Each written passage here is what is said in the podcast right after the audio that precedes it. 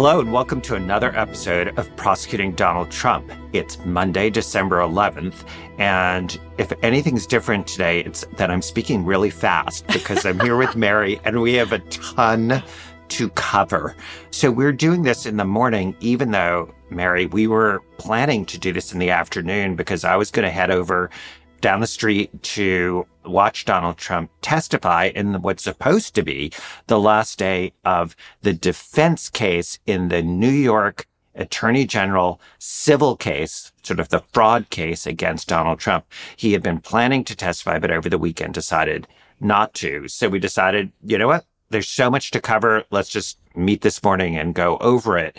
The other thing that's happening this morning is the start of the Rudy Giuliani civil case, also a civil case, also for damages. And so it's in some ways, it's very similar because Donald Trump has already been found liable in the New York case. Rudy Giuliani has been found liable to the plaintiffs there who are Ruby Freeman and Shaye Moss, her daughter. And this is the damages part of the case, which Mary, I remember you saying, is that it's going to be for both compensatory damages and for punitive damages. Right. And this is for defamation, for the basically the lies that Giuliani told about them that caused them threats of physical harm, terrible emotional harm, all of that. And as people will remember, these allegations, I shouldn't even say allegations yeah. now because it's been found by the court. These facts found by the court also form part of the DC criminal trial and the Georgia criminal trial. That's right. But this is the civil case against Rudy Giuliani that is starting today before the former chief judge of the DC court, Beryl Howell, who is now just a normal Article 3 judge. Right. Um, and I shouldn't say normal because she's an exceptional judge, exactly. but she's yeah. no longer the chief judge. Right. Anyway, Mary, that's just, just sort of like a background, but what are we going to talk about today? Yeah, so, you know, that that case as you indicated is starting today in the district court here in DC, and most of today we will spend talking about other developments in the January 6th Jack Smith prosecution here in DC. We'll talk about Mr. Trump's effort to stay the entire case, every single thing about it while he appeals the ruling on presidential immunity.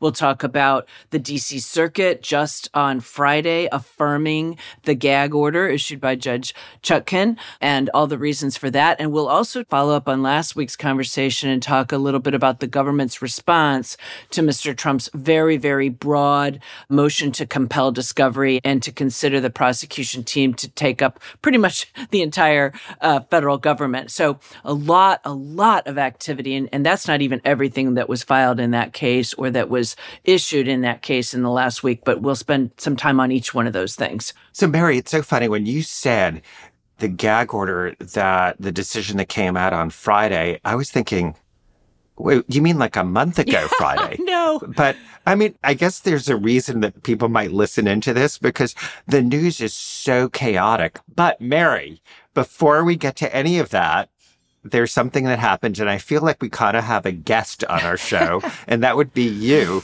because I don't think people understand just how integral your role was. And I know you're going to jump to say that you were helped by lots and lots mm-hmm. of other people, which is true. Mm-hmm. But Mary, I know you also had a really key leadership role in a fake elector scheme and well, a I didn't have a leadership suit. role in the fake elector scheme. Let's rephrase yeah, yeah. that. Oh yeah, you're right. Okay.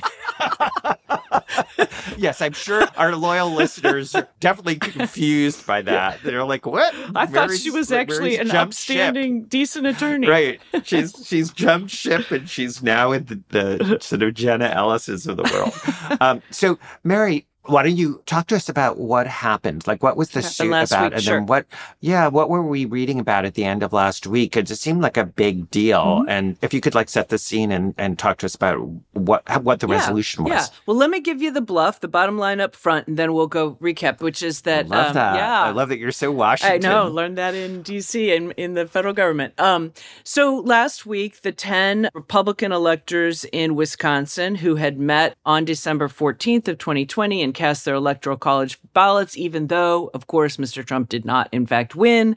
Wisconsin had not been declared the winner of Wisconsin by the time they voted. All of the challenges in court had been rejected, including by the Wisconsin Supreme Court. And so those 10 Republican electors settled the case with the legitimate electors, and they settled the case in a very public settlement agreement that is available online and in, at the website of the organization where I work, Georgetown's ICAP. And it's also probably available through lots of different media. And under that settlement, they made a public statement that they had met and they had voted on December 14th at the request of the Trump campaign and the Republican Party of Wisconsin.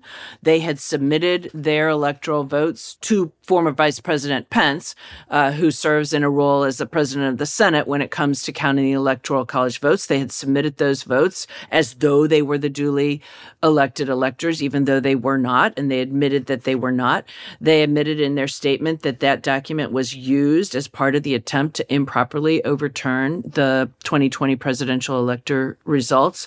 They declared that they oppose any such attempt to undermine the public's faith in the 2020 election and requested that their documents that they had sent again to the president of the Senate who was then Vice President Pence, be withdrawn and disregarded. Um, so they made that public statement, but they also agreed not to serve as presidential electors in 2024 or in any election where Donald Trump is on the ballot. They agreed also to never serve as presidential electors and meet and cast their ballots and submit those to the president of the Senate unless they are representing the certified winner of their state.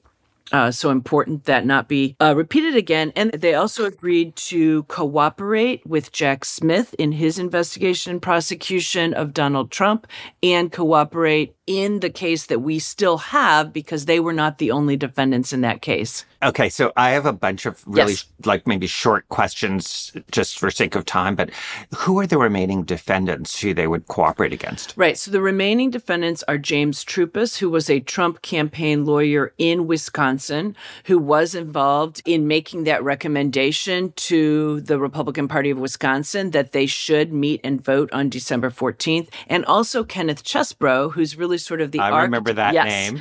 he has pleaded guilty in Georgia in Fani Willis's January 6th related case, pleaded guilty because he really kind of concocted the fraudulent elector scheme. He wrote numerous memos to James Troupis about how it could be carried out.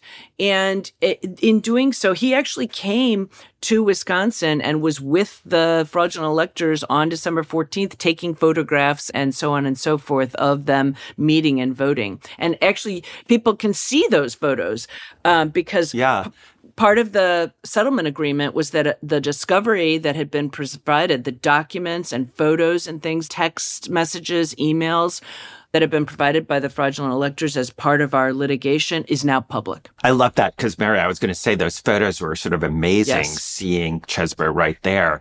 Um, two other really quick questions, which is, do you think any of the people who admitted their liability could be prosecuted criminally? And just the list for a backdrop, you know, there's sort of two issues here. Fake electors who were sort of complicit, knowing participants, knowing that, that no matter what they wrote, whether they won or not, whether they were true electors or not, that it was going to be submitted to Congress as an effort to overturn the election versus people who were misled into thinking they were only contingent electors. So there's this huge difference between fake electors and contingent electors. And from a criminal point of view, if you really truly were a contingent elector, um, you may not have criminal liability. But if you knew you were a fake elector, no matter what happened, you were going to be used in this effort, you might face criminal prosecution. So where do you think these people fell in that yeah. spectrum? Well, first, I want to be very careful here. In the settlement, none of the 10 admitted to sort of liability for violating the law, right? I mean, we brought our case on behalf of the legitimate electors alleging they had violated the law. And they admit a number of things and make a public statement about a number of things, but they don't say we engaged in a civil conspiracy, right? Or we violated laws against public nuisance or we violated criminal laws. They don't admit that here. So that is completely separate. They are cooperating here in our case. I expect that they may cooperate in other cases. I know at least one of them, he's been public and has publicly said he's cooperating with Jack Smith and they're going to continue as part of this agreement to cooperate with Jack Smith.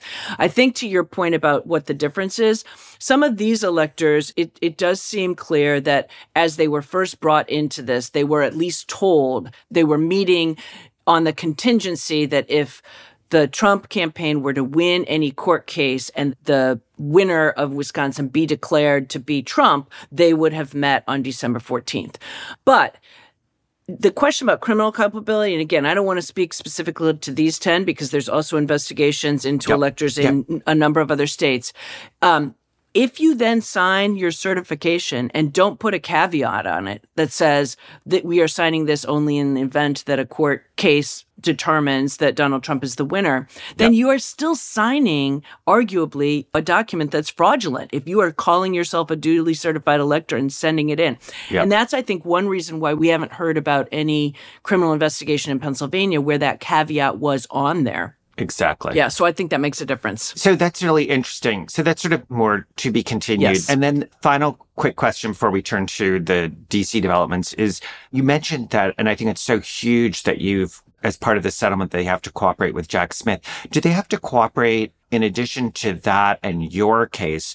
with any other state prosecutors or cases, like Fani Willis, for instance. Right. That was not part of the actual settlement agreement, although I suspect, you know, that their own attorneys will probably be, you know, negotiating for them if if they are asked to to cooperate in, in any of the investigations because it would be inconsistent to sort of cooperate with Jack Smith, cooperate with us, and then say no, we don't want to help you. But but I don't want to speak for their attorneys, and um, I will say this is a case we brought along with attorneys in Wisconsin, Law Forward, and a law firm there, Stafford Rosenbaum, and Georgetown's ICAP, and I will say that the resolving this with the electors' attorneys was very cordial and very respectful. And I'm, you know, we're really glad to see this case resolve. And I'll tell you, we brought it in May 2022 when there really weren't any ongoing yeah. prosecutions. So we we kind of feel like this sort of helped oh, to move. Oh yeah, you were ahead of the curve, and congratulations and kudos. Thank you.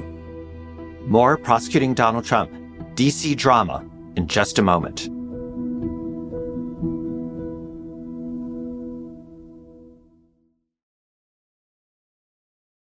Hey everyone, it's MSNBC's Chris Hayes. For the first time since 1892, we have an election in which both candidates have presidential records.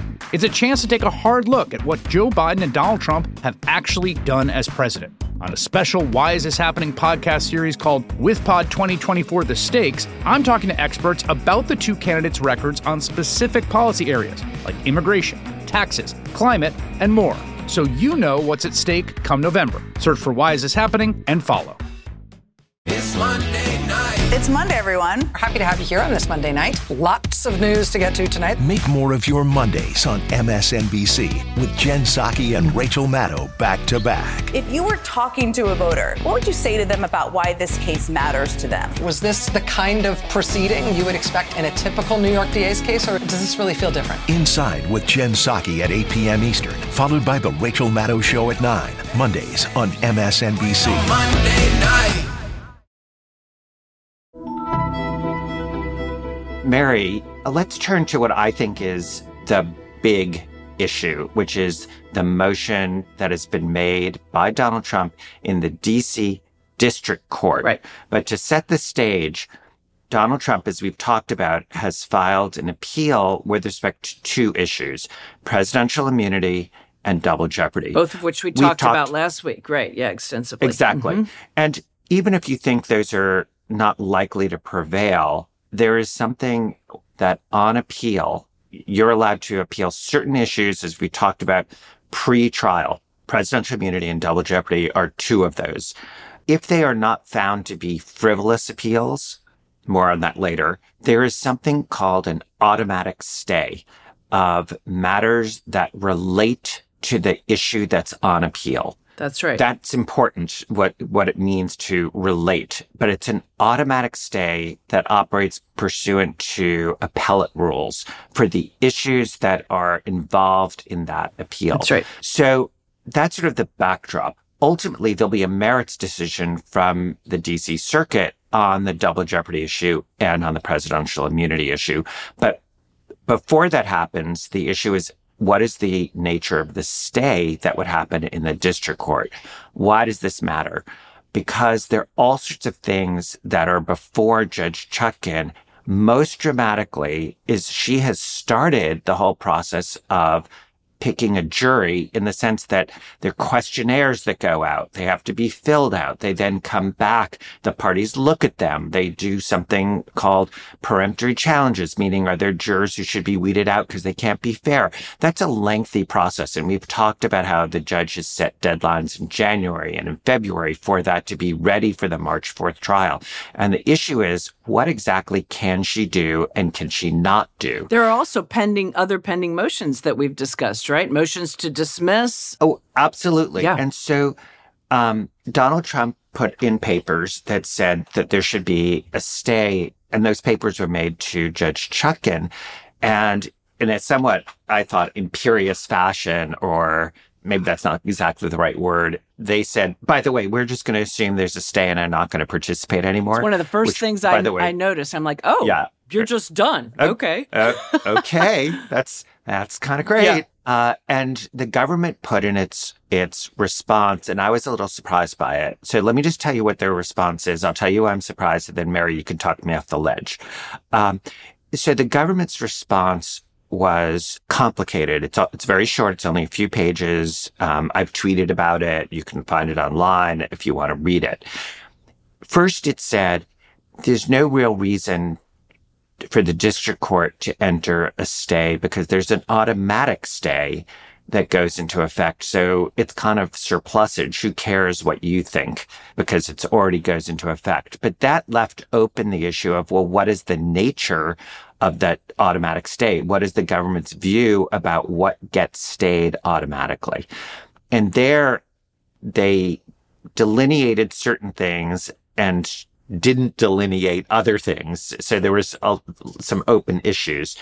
One of the things that they said was that the judge is entitled under the automatic stay to decide any sort of fully briefed motions that are before the court. And we've talked about a lot of those sort of fully briefed motions that, and it's, and the government has said those can still be decided. Right. And just for listeners, remember we talked about the motion to dismiss on selective prosecution and vindictive prosecution grounds, fully briefed. Yep. Motion to dismiss on statutory grounds, fully briefed. So they said that's one area. The second, they said that there are issues that are not really related to the appeal. What did they say those consist of? For instance, the motion for the stay right. that was just filed. Um, arguably, that sort of falls into both categories. Um, to the bail conditions and any change in bail conditions. Three, the gag order, mm-hmm. which we'll talk about, mm-hmm. that was issued, and that's it. That so that's very narrow, and arguably, by the way, you could imagine Donald Trump saying those are actually involved because and he does say he says immunity, everything is involved. yes, and I'm sure he's going to respond saying like I disagree that the even the bail conditions and gag order are not. But here's the thing that the government did not say, and I was just fascinated by this. They did not say anything about the whole jury selection process. And while the government said, even though there's a stay in effect automatically, we, the government, are going to voluntarily continue to do everything that you've scheduled, judge.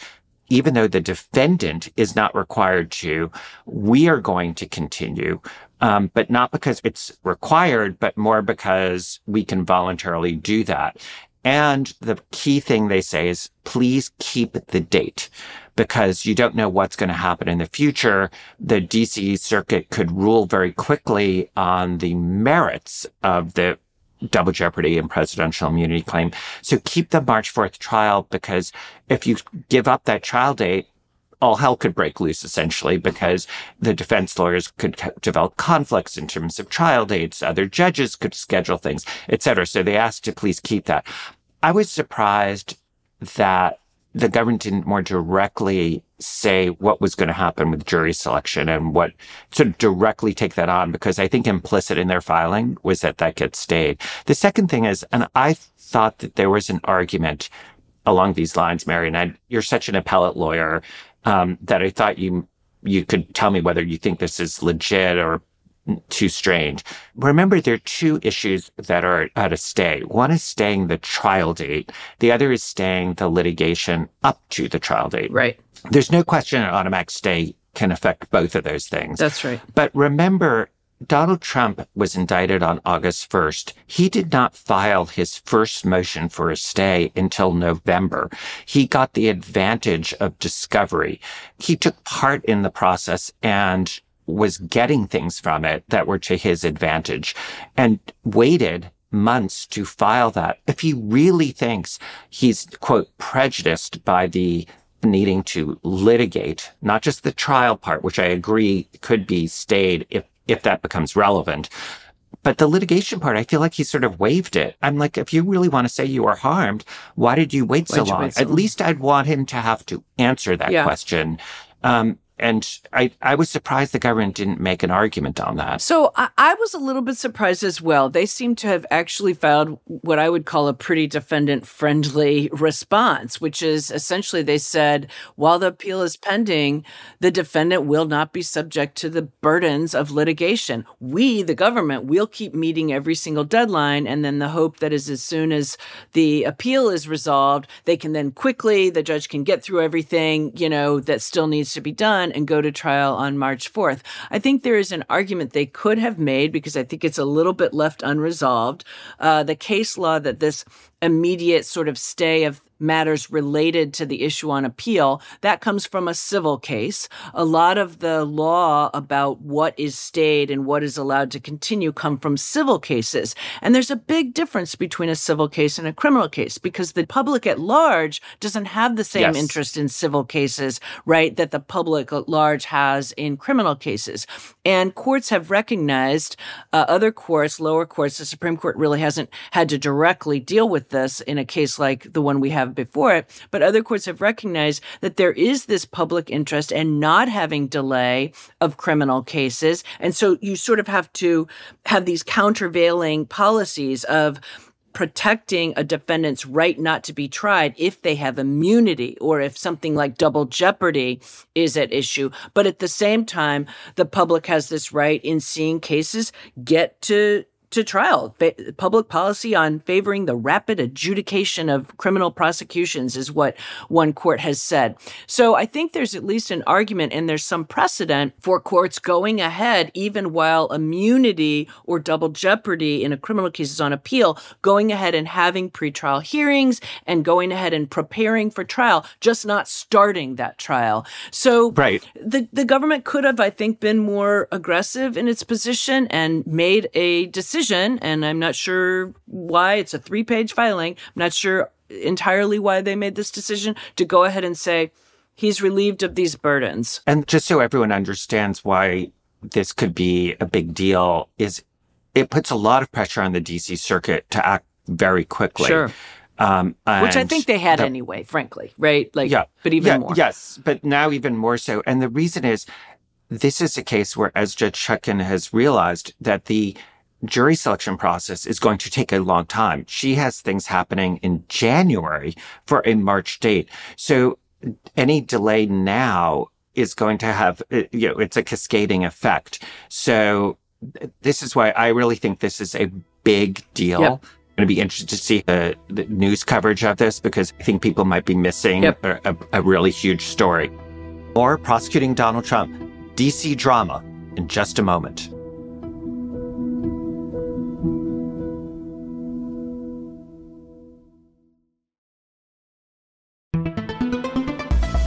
Everyone. It's Katie Phang. Did you know my weekly show on MSNBC is now available as a podcast? With my decades of experience as a trial lawyer, you'll get an insider's perspective on all things legal at a time when politics and the law are inextricably intertwined. My guests and I break down what's next and why it matters, both inside and outside the courtroom.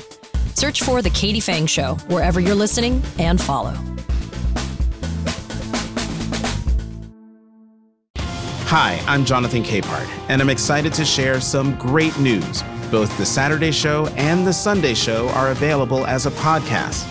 Every weekend, I look forward to bringing you the most important political news and the newsmakers who are creating policies that affect your life. For me, it's all about the conversation. That's when news is revealed and understanding begins. Search for Saturdays and Sundays with Jonathan Capehart and follow.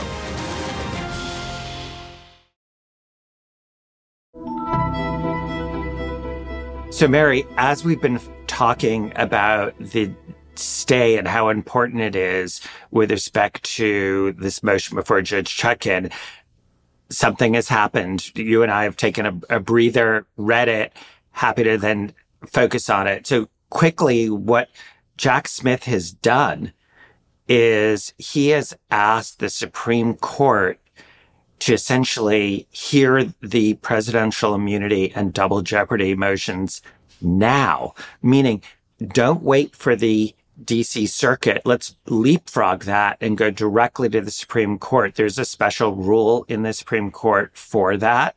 And he says, here's the reasons you should take the cert petition. You should hear the appeal. And here are the reasons why you should do it now and not wait for the circuit. And then here's the briefing schedule we would like. So he has filed those papers before the Supreme Court. At the same time, he has also filed a motion to expedite the appeal in the DC circuit on the chance that the um, Supreme Court doesn't go forward, he wants to make sure he's not losing time there. So he's sort of moved for expedition essentially in both courts. But this seems like a, I don't know about you, Mary. I think this is a really smart move because obviously he's got to win on the merits, but this is one where you could win on the merits, but lose anyway if it takes too long because he needs to get to trial. And so that's essentially what he's saying is like, uh, like you've got to hear this now or this could be too late. Well, and he's also saying this is an issue of paramount importance. The co- this court is going to have to be the court that resolves this. It's never been resolved before. And he doesn't say, so why waste time in the circuit? But essentially, it's like, yes, we have a trial date of March 4th. They've already come in as we've already discussed today on this podcast and said, you know, there is a certain amount of this case that will be stayed, and absolutely positively, the trial will be stayed if this st- issue is still outstanding. So let's just go straight to the nine justices that are going to have to resolve the question of presidential immunity and double jeopardy. So I also think it's smart. It also helps me to understand their position on the stay. Yes. Because yes. obviously they've got a lengthy cert petition and a motion expedite in the circuit that they filed today. So those things were clearly in the works. Yes. Um, and some of the most important stuff, and I know you want to talk to this, is that the, the counsel who is now on this cert petition is none other than Michael Dreeben. Yes, it is. So um, for those people in the know, if you're in Washington, you certainly know Michael Dreeben. Michael Dreeben uh, served in the Solicitor General's office as a deputy Solicitor General for decades, many, many, yes. many, many years. And his area of expertise was criminal law. That's so right. I dealt with him a lot over the years when I was working on the Enron prosecutions, when I was at the FBI, and most recently in Special Counsel Mueller's office, where he was the head of the appellate group. Yes. So dealt with him daily. And you just don't get any there's no bigger gun. And, he's argued more than 100 cases in the Supreme Court. He's absolutely probably one of the most knowledgeable yes. people in the country when it comes to criminal Supreme Court and, press, practice. Yeah. And he is no longer at the Department of Justice. He had left the department after the Mueller investigation and was in private practice. Right. So he is back in the department for purposes of working with the new special counsel. Um, I also thought a couple things that were of note is I think the Supreme Court petition is one that logically Donald Trump's team is going to have a hard time objecting to because their whole position is that they're right on the presidential immunity claim. They're right on the double jeopardy claim. And they're saying to the court, I, Donald Trump, should not be subjected to even being under indictment. So I'm harmed every day. And so his interest logically is to have this decided quickly. That's right. Um, and so it's going to put him in a hard position because that's right. Like, I mean, if you're the justice, you're going to be like, I'm sorry, you're saying you're right. Wouldn't it be better for you to have this mm-hmm. resolved mm-hmm. in your favor quicker? Because you're saying the whole problem for you is litigating this. So strategically, it's kind of interesting that he staked out his position. And I think it makes it hard for him to oppose, although he, it, it obviously will be opposed and it's noted yeah. as an opposed motion. Um, so, but it's going to be hard for them to articulate that um, because they actually you know, let them have to go to the DC Circuit and to the Supreme Court and say, look, what we really want is a trial in mm-hmm. 2026, no, that's right. if ever. It's also a little unusual, but I understand why it's done here for the party who prevailed below to be seeking cert in the Supreme Court, right? Normally, yes, it's yes. the party who loses. Uh, but yeah. I, but what Jack it's Smith is of doing, the stay, of yeah, co- exactly because of the stay. Yeah, yeah. But Jack Smith is saying, well, Donald Trump has already appealed to the circuit. That's just going to delay things. It stays things. So we are going to go ahead and ask the Supreme Court to take this up. But it's just an unusual posture. It doesn't happen very often. So on that, not very often, uh, two things. One, the case that is cited by Michael Dreeben in his papers is United States versus yes. Nixon. Yep. I'm old enough to remember that. Um, that was a case where there was pending criminal investigations and prosecutions and claims of presidential immunity. And so that is one that is sort of front and center in the papers for why the Supreme Court should take this yep. leapfrogging approach. And um, in looking at something that Steve Vladeck has recently uh, tweeted about or or xed about, and he's a He's a law professor um, at the University of Texas, and he writes extensively about Supreme Court practice. Yeah. I mean, he is uh, one of these sort of, again, if you're in this world, Absolutely. he's like one of these go to people. And he has been putting out something sort of interesting, which is this is an unusual procedure to do this leapfrogging. But as he noted, that since 2019, there have been 14 times the Supreme yeah. Court has done this. This would be the 15th. So it, there'd been very, very rare before that, but increasingly the Supreme Court has been doing this. So, well, yes, it is unusual. Everyone has to realize that, but it is increasingly, yep. Um, more common. So that's sort of an interesting thing. Um, but again, I think this, I can't stress this enough to people. I think this is the ball, this is the ball game, um, because this is just whether you will get to trial and the Supreme Court can sort of have a, de facto veto by dragging this out and not hearing it now. So this is one I cannot stress enough. Everyone's got to keep their eyes on this as the most important issue. I'm less concerned about the merits, um, which I think that uh, Jack Smith, especially now that Michael Dreeben is is going to be is, arguing yeah. this, um, is We're very uh, strong you know, on the th- merits. Very strong yeah. on the merits, but you got to get to them. you got to get a exactly. decision. That's right. Okay. Well, you know what? Jack Smith is keeping us on our toes. Totally. with a lot to cover. Mary, let's just talk about the very antiquated news because it happened on the Friday, Friday. before this Monday. yeah. Um, which is the gag order decision came down from the DC Circuit. Do you want to uh, briefly sure. describe for us what happened and then also what, what did you think of it?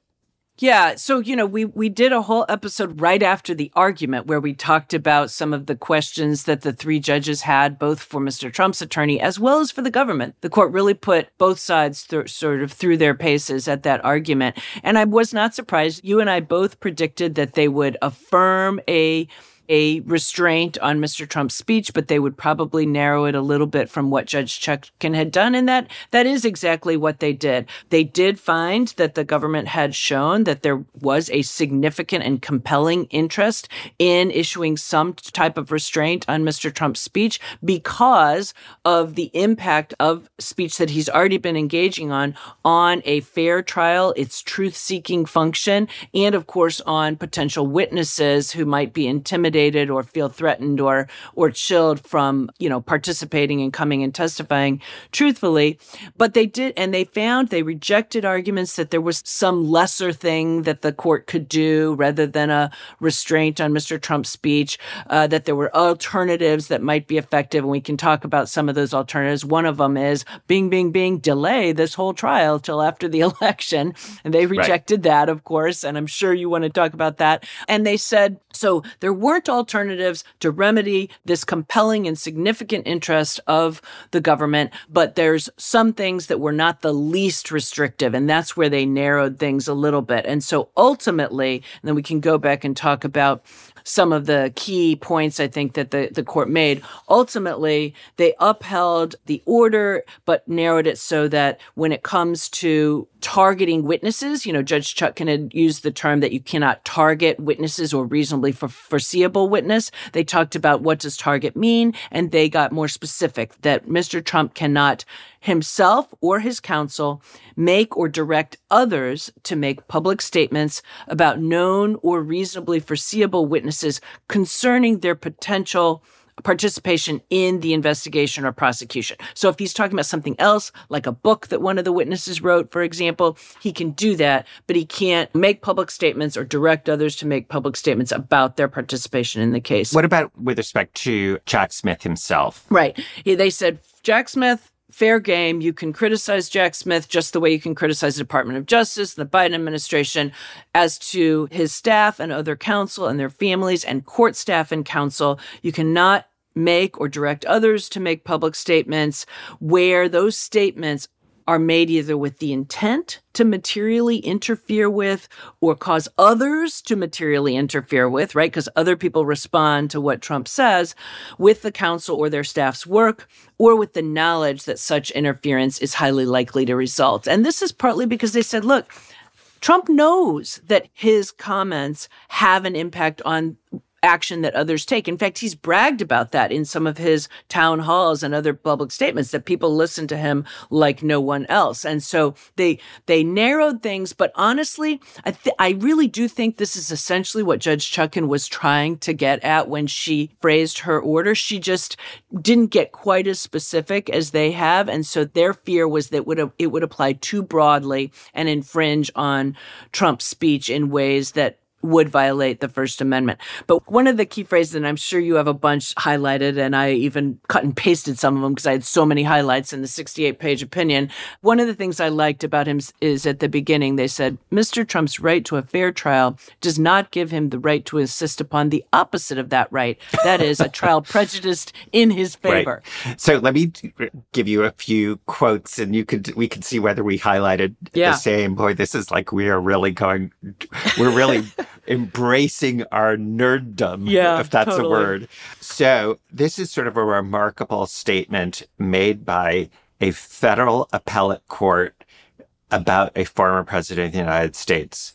We agree that some aspects of Mr. Trump's public statements pose a significant and imminent threat to the fair and orderly adjudication of the ongoing criminal proceeding. That is about a former president of the United States, a significant and An imminent, threat. threat.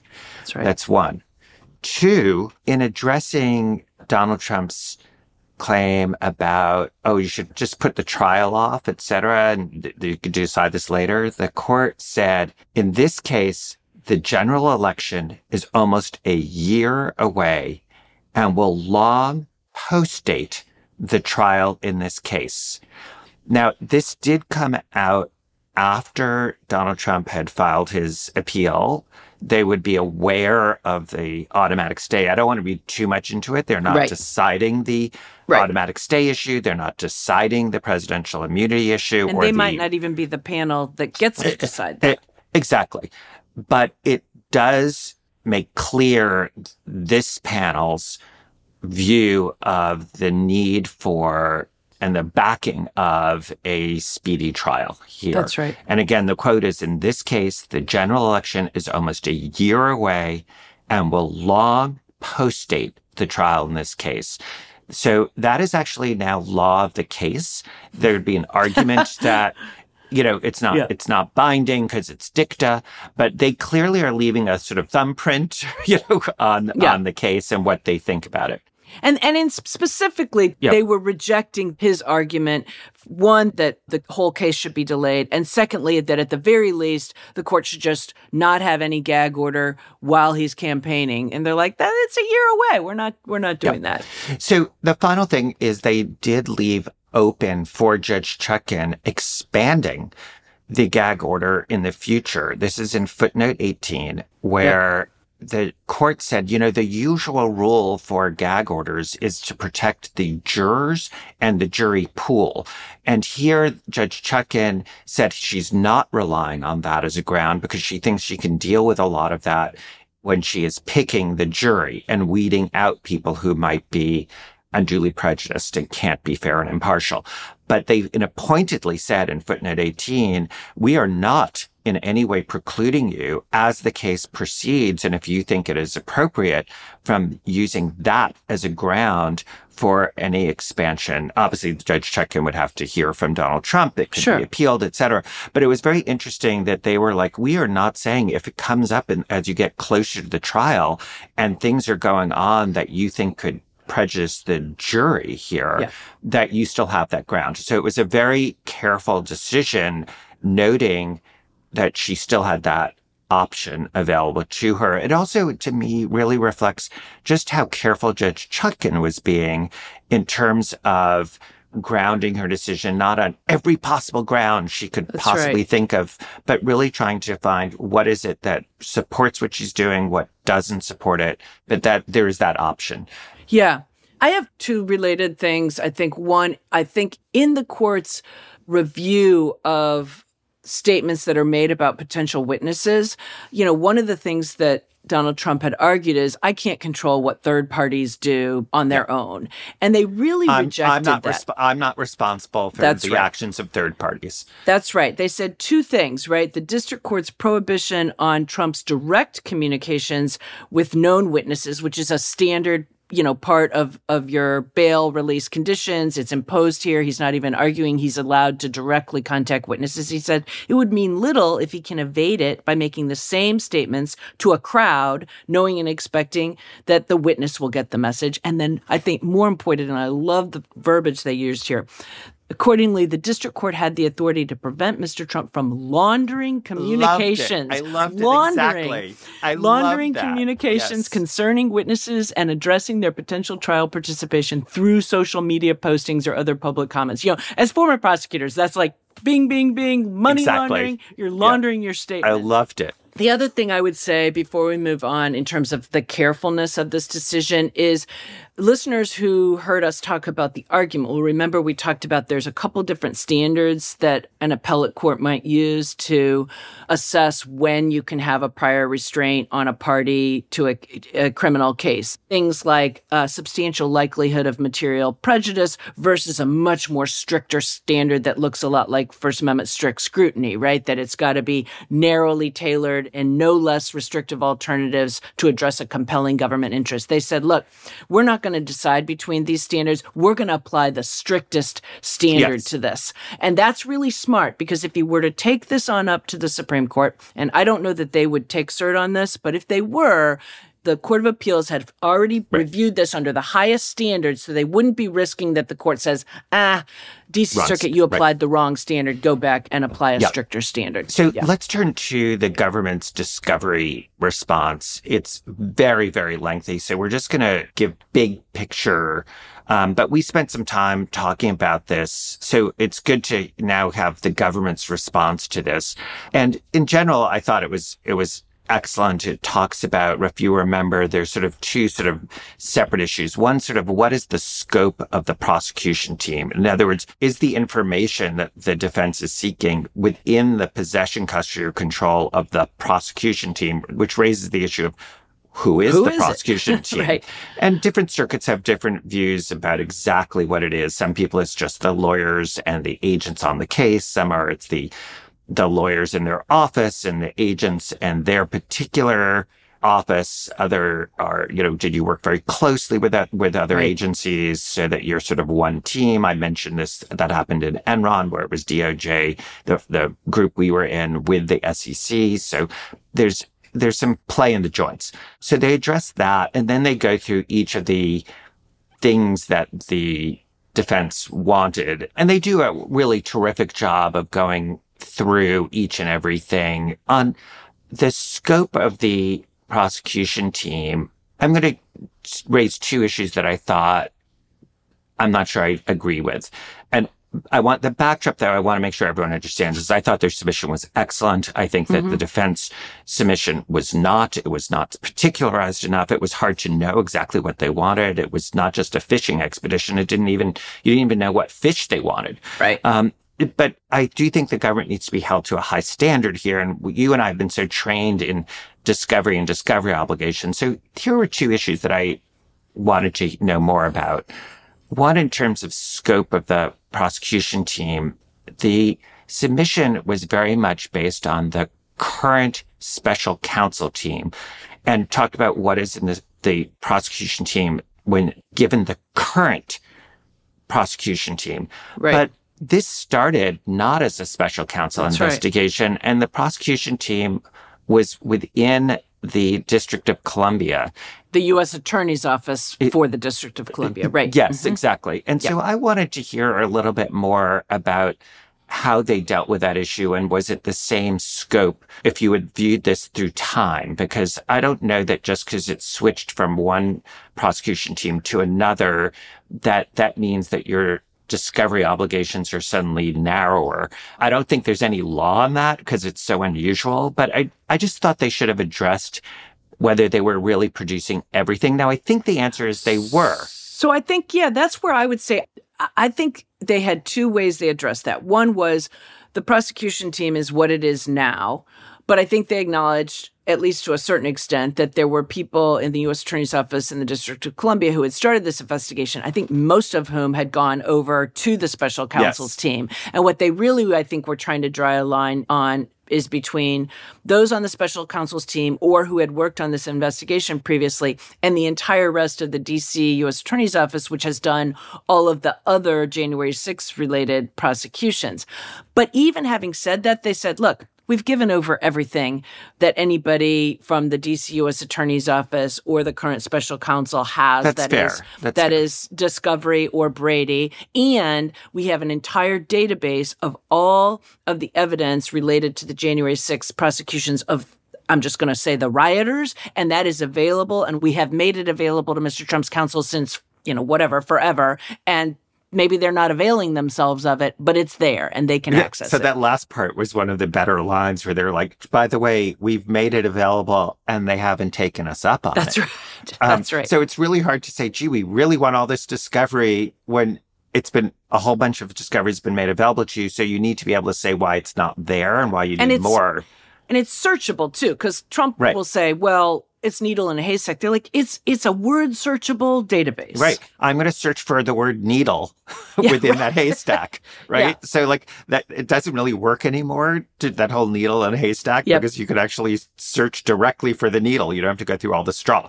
That's the second right. thing that, that we talked about a little bit over the weekend is I think that they used a materiality standard that comes from alleged Brady violations. And that's, that's the standard that this is going to be super nerdy, but mm-hmm. when trials are over and the defense learns a piece of information that is allegedly new, a lot of litigation is about you should have turned this over to me. It is, mm-hmm. um, exculpatory or impeachment evidence. And the standard that the courts use after the fact mm-hmm. is, did this tend to exculpate or impeach? And was it, quote, material, unquote, to the trial? Meaning is there some lively prospect that it, it undermines confidence in the outcome yep. of the trial? Could have changed um, the verdict, right? Could have changed exactly. And there's a lot of law on that. It can't be speculative. It really has to be something material. When you are looking at the issue before trial, the DOJ guidance is not to focus on materiality as one of the limiting principles for what you have to turn over because you don't know how the trial is going to turn out. You don't know what's going to be material to the outcome when you're looking beforehand. And so you turn over anything that could be potentially exculpatory, potential impeachment. You're not thinking about materiality because it's almost impossible to even understand how you would do that. And there was a, there was a lot of emphasis on the materiality prong in the brief that I didn't think was legally correct or, or yeah. no, that's sort of the right, wrong. It's not that it's not legally correct. I didn't think it was consistent with my training. Policy. Yeah. yeah. So as you know, you know, ever since the the sort of failed prosecution of Senator Stevens, where the department really got called on the carpet for not taking its Brady obligations, frankly, seriously enough and taking too narrow of a view of materiality, the government's policy has been to take a very broad view of materiality when it comes to Brady information, exculpatory information, or impeaching information, partly for the reasons you said. You can't know beforehand what the defenses are all going to be and what might be material those. So you really have to take a broad view. And uh, that's also a different category of discovery than just general discovery under the rules, which are things that are sort of like relevant to the defense. And it might not be exculpatory, might not be impeaching, but they're just like facts, right? Facts that the defense yep. needs to know. Um, and so I, I thought that in some places the government was was pushing harder on you have not connected up, and I think some of this was valid, and maybe it's the verbiage that we're quarreling over. You have not connected up why these things you're seeking are actually you know, even relevant to anything specific or that Donald Trump, you knew any of this information. When I say that, because they're asking for a lot of things like all kinds of intelligence and assessments about potential Russian interference or influence in the 2020 campaign as well as they actually want 2016 campaigns other foreign influence you know they uh, a lot of times the government's response was first of all we've given you all kinds of stuff yeah. and secondly you know you haven't even suggested that there were other things you want that Mr. Trump was aware of that would have in fact influenced his views about whether state they were fraud right. in the election. Exactly, yeah. his state. So they definitely, I totally agree with them to pick up on that, and they hit that over and over again. That if it's not something the defendant was aware of, it's not even relevant. And a lot of what you're saying may be totally right. That that if they had used the word relevant versus yeah. material, yeah. I wouldn't be triggered. But I think it's because as a lawyer, the word material in the Brady context is su- is such a um, an important legal word, and it's yeah. not one that I think about pre-trial. I think of relevance pre-trial, materiality yeah. post. Um, so that's like super nerdy. Um, right. Uh, so there's so much going thought, on. We I thought the upshot though, last question was basically yeah, I thought for everything they said they would quarrel about it, the government like object and then said, and we gave it to you all already. That's what it felt they, like to me. A lot. I'd say that's true for, it seemed like maybe 99%. Yeah. And it also was very much like, you know, you got to be specific. This is yeah. not, it, who the hell knows what you're really asking what for here. Yeah. Um, and I could see it, the Judge Chutkan having that view, which is like, tell me what's I really going on. I don't know what to do. Right. I don't yeah, know what but of want. course, yeah. that right now, the big open issue, which we are going to stay on like a duck on a June bug is whether that is going to be something that can even be litigated now. That's right. Um, and what happens stayed. with the stay. Yep. So, Mary, I'm I'm really glad we did this. Sorry to sound so rushed, but it's like we had. I think we did pretty well getting through all of this. I do too. And you know how sometimes people listen to podcasts at like one and a half times or one and a quarter. I don't think they can do that today. we talked fast. I, I, I agree. We're gonna we're gonna let's keep it up. Okay, stay tuned. Yep. See you next time. If you've got questions, you can leave us voicemail at 917 342 2934. Maybe we'll play it on the pod.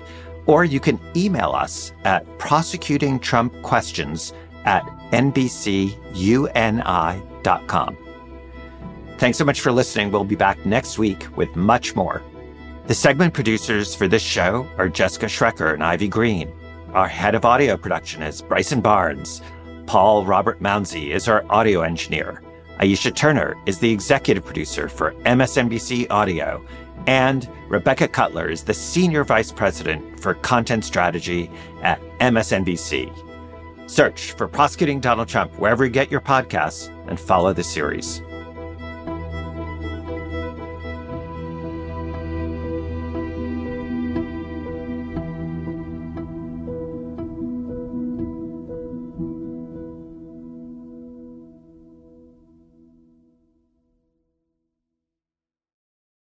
Hey everyone, it's Chris Hayes. This week on my podcast, Why Is This Happening? We're back with another installment of our special series with Pod 2024, The Stakes. I'm talking to experts about both Joe Biden and Donald Trump's records on specific policy areas during their time as president. This week, a biggie AbortionEveryday.com founder Jess Valenti on the stakes of reproductive rights. Conservatives, Republicans would like us to believe that this is something that voters are sort of super polarized on, that we're evenly split down the middle. And that's just not true. Voters want abortion to be legal, even in red states, even in purple states. That's why we're seeing attacks on democracy. That's this week on Why Is This Happening? Search for Why Is This Happening wherever you're listening right now and follow.